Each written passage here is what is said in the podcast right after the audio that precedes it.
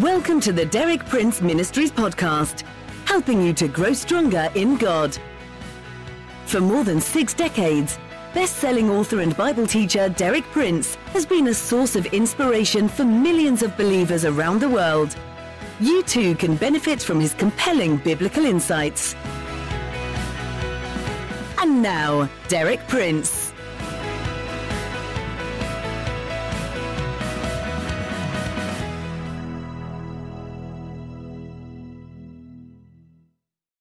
In my talks this week, I've shared with you various ways in which we see events in the world around us building to a climax.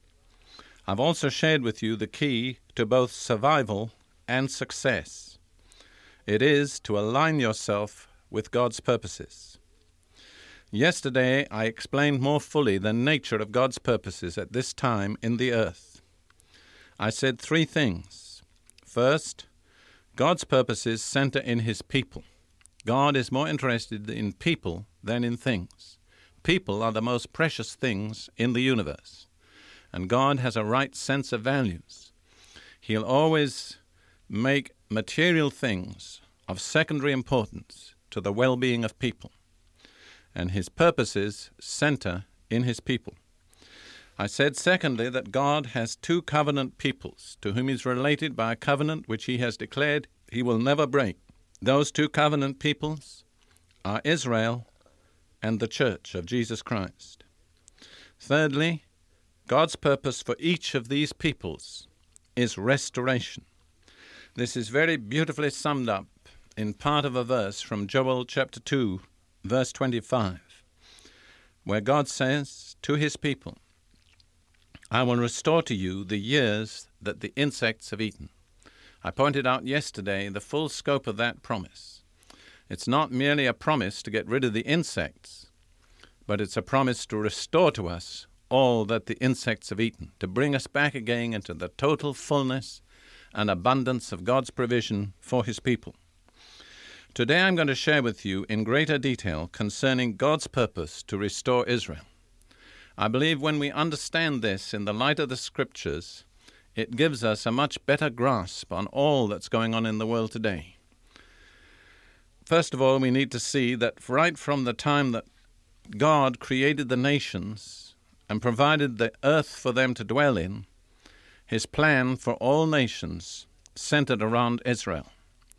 This is stated in Deuteronomy 32, verses 8 and 9, when the Most High gave the nations their inheritance when he divided all mankind, notice this is all mankind, he set up boundaries for the peoples according to the number of the sons of Israel. For the Lord's portion is his people, Jacob his allotted inheritance. It's very important we see that. There are certain elements of national pride and prejudice in most of us that would reject the fact that God made his plan for all nations center around Israel. But that's what it says. I'll read it again when the Most High gave the nations their inheritance, when he divided all mankind, he set up boundaries for the peoples according to the number of the sons of Israel. In other words, Israel were allotted their inheritance, and all other nations were allotted their inheritance in relationship to the inheritance of Israel, so that the inheritance and well being and blessing of all nations ultimately revolves around Israel. And when Israel are out of their place, then all other nations are in some measure also out of order. Let me give you a very simple example, a very down to earth example. Suppose you have a garment that has buttons down the front, maybe six or seven buttons down the front, a jacket or a sweater, and you start buttoning it up, but by accident you get the wrong button in the wrong hole, right at the top. What will happen? Every other button that you place in its hole will be in the wrong hole. Once you get one button out of place, all the rest will be out of place. And then you get down to the bottom and there's something wrong. That is, of course, if you button your jacket from the top to the bottom, as I do, not from the bottom to the top. That's just by the way. Well, that's how it is with Israel. They're the first button to be placed in a hole. And if that button is in the wrong hole, then all the other nations must inevitably, in some way, be out of order. They cannot be in fully in their right place because it all hinges around Israel. So all other nations really need to understand that the restoration of Israel is for the good of all nations. In fact, the well-being of all nations ultimately depends on the destiny of Israel. God, in many, many passages of Scripture, unfolds in precise detail the way that he's going to restore Israel. I do not have time to give you more than just a few quotations, but I want you to see how very precise these predictions are and also how very exactly they are being fulfilled before our eyes today. Jeremiah 32, verses 36 through 42. This is what the Lord, the God of Israel, says. And notice, He is the God of Israel. I will surely gather them, that's Israel, from all the lands where I banished them in my furious anger and great wrath I will bring them back to this place and let them live in safety. They will be my people, and I will be their God. I will give them singleness of heart and action, so that they will always fear me for their own good and the good of their children after them. I will make an everlasting covenant with them. I will never stop doing good to them, and I will inspire them to fear me, so that they will never turn away from me. I will rejoice in doing them good and will assuredly plant them in this land, that's the land of Israel, with all my heart and soul.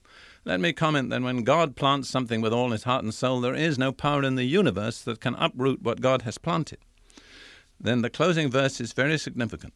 Verse 42 This is what the Lord says As I have brought all this great calamity on this people, so I will give them all the prosperity I have promised them. There's a very clear, specific, down to earth parallel. As God brought upon Israel all the judgments, the dispersal, the agony, the exile, everything that they've suffered for nearly 2,000 years, just as real as that is, and history gives us many details, just so real will be God's restoration of prosperity to Israel. It's impossible to spiritualize the one. If the one happened in history and was exactly fulfilled, then the other is going to happen in history and it's going to be equally exactly fulfilled. God says, I'm going to change them. I'm going to inspire them with a heart that will delight to do my will and keep my laws. I will bless them. I will never stop doing them good.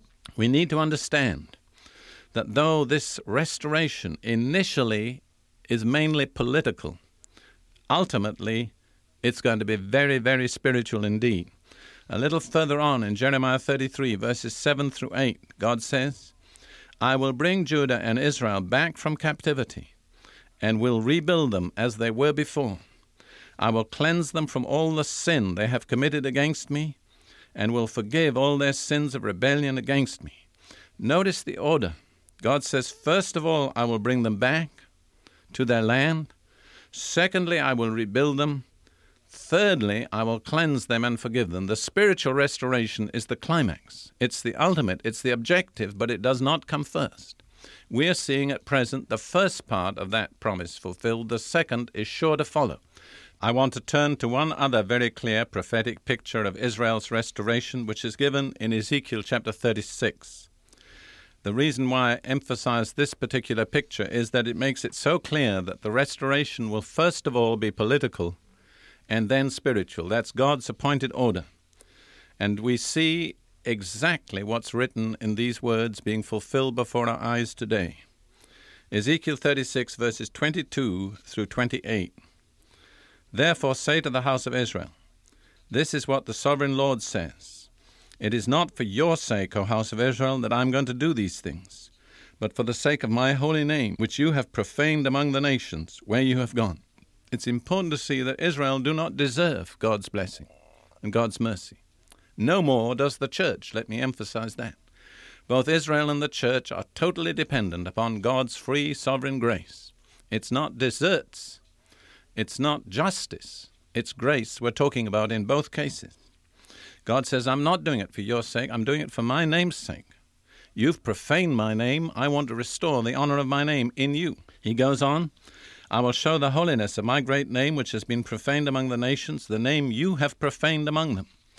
Then the nations will know that I am the Lord, declares the sovereign Lord, when I show myself holy through you before their eyes. For I will take you out of the nations, I will gather you from all the countries, and bring you back into your own land. Now, in the past 50 years or so, we have seen that statement being exactly fulfilled.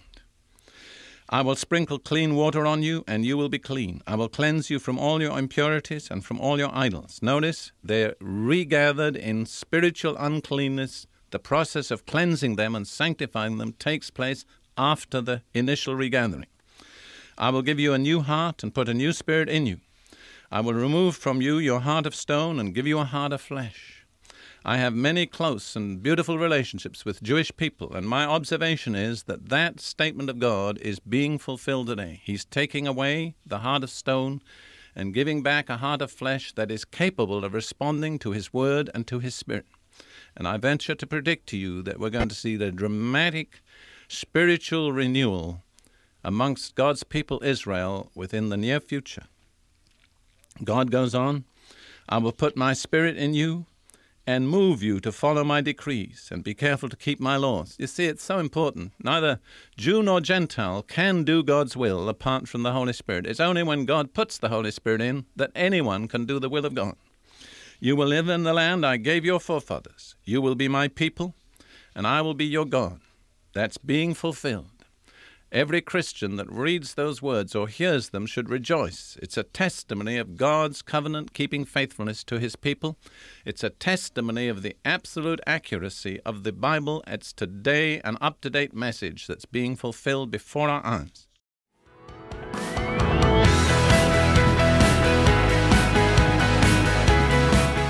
Thank you for listening. For more inspiring teaching, visit our website at dpmuk.org forward slash podcast. And like our page at facebook.com forward slash dpmuk to join our online community. Derek Prince, teaching you can trust.